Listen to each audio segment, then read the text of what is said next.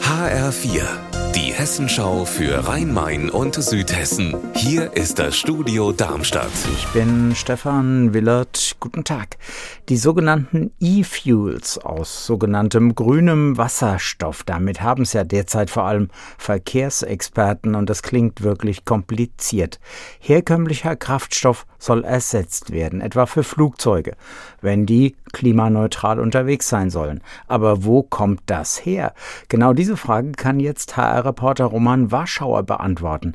Er ist in Frankfurt Höchst im dortigen Industriepark und da ist gerade Baubeginn für die größte Anlage für synthetischen Kraftstoff in Deutschland. Roman, wie funktioniert das?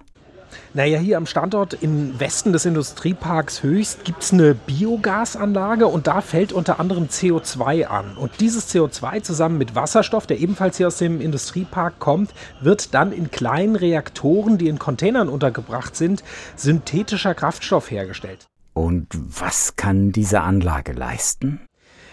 Ja, der Betreiber selbst spricht von einer Pionieranlage. Hier können künftig rund 2500 Tonnen E-Fuels gewonnen werden. Hessens Wirtschaftsminister Al-Wazir hat ausgerechnet, das wird am Frankfurter Flughafen in gerade mal fünf Stunden vertankt. Aber das Ganze ist eben ein Anfang, vor allem da, wo sehr viel Windenergie anfällt oder auch sehr viel Solarenergie, die man hier für diese Produktion braucht. Die Rheinfähre zwischen Drehbuhr und Nierstein. Bis zu 900 Autos, Motorräder und Fahrräder werden hier täglich über den Rhein gebracht. Normalerweise. Denn wegen Baustellen und Vollsperrungen kommen hier derzeit kaum noch Fahrzeuge durch bis zum Rheinufer. HR-Reporterin Anna Vogel, was heißt das für die Fährbetreiber? Noch fährt die Fähre zwischen Trebor und Nierstein nach Fahrplan, sollten aber nicht bald finanzielle Hilfen kommen, steht das auf der Kippe, so die Unternehmerin. Zwei große Baustellen, eine auf rheinland-pfälzischer Seite, eine auf hessischer zwischen Leheim und Geinsheim, machen den Weg zur Fähre nämlich schwierig. Trotzdem hat die Verkehrsbehörde Hessen Mobil Entschädigungen abgelehnt. Das soll laut einem SPD-Abgeordneten jetzt aber nochmal im Landtag besprochen werden.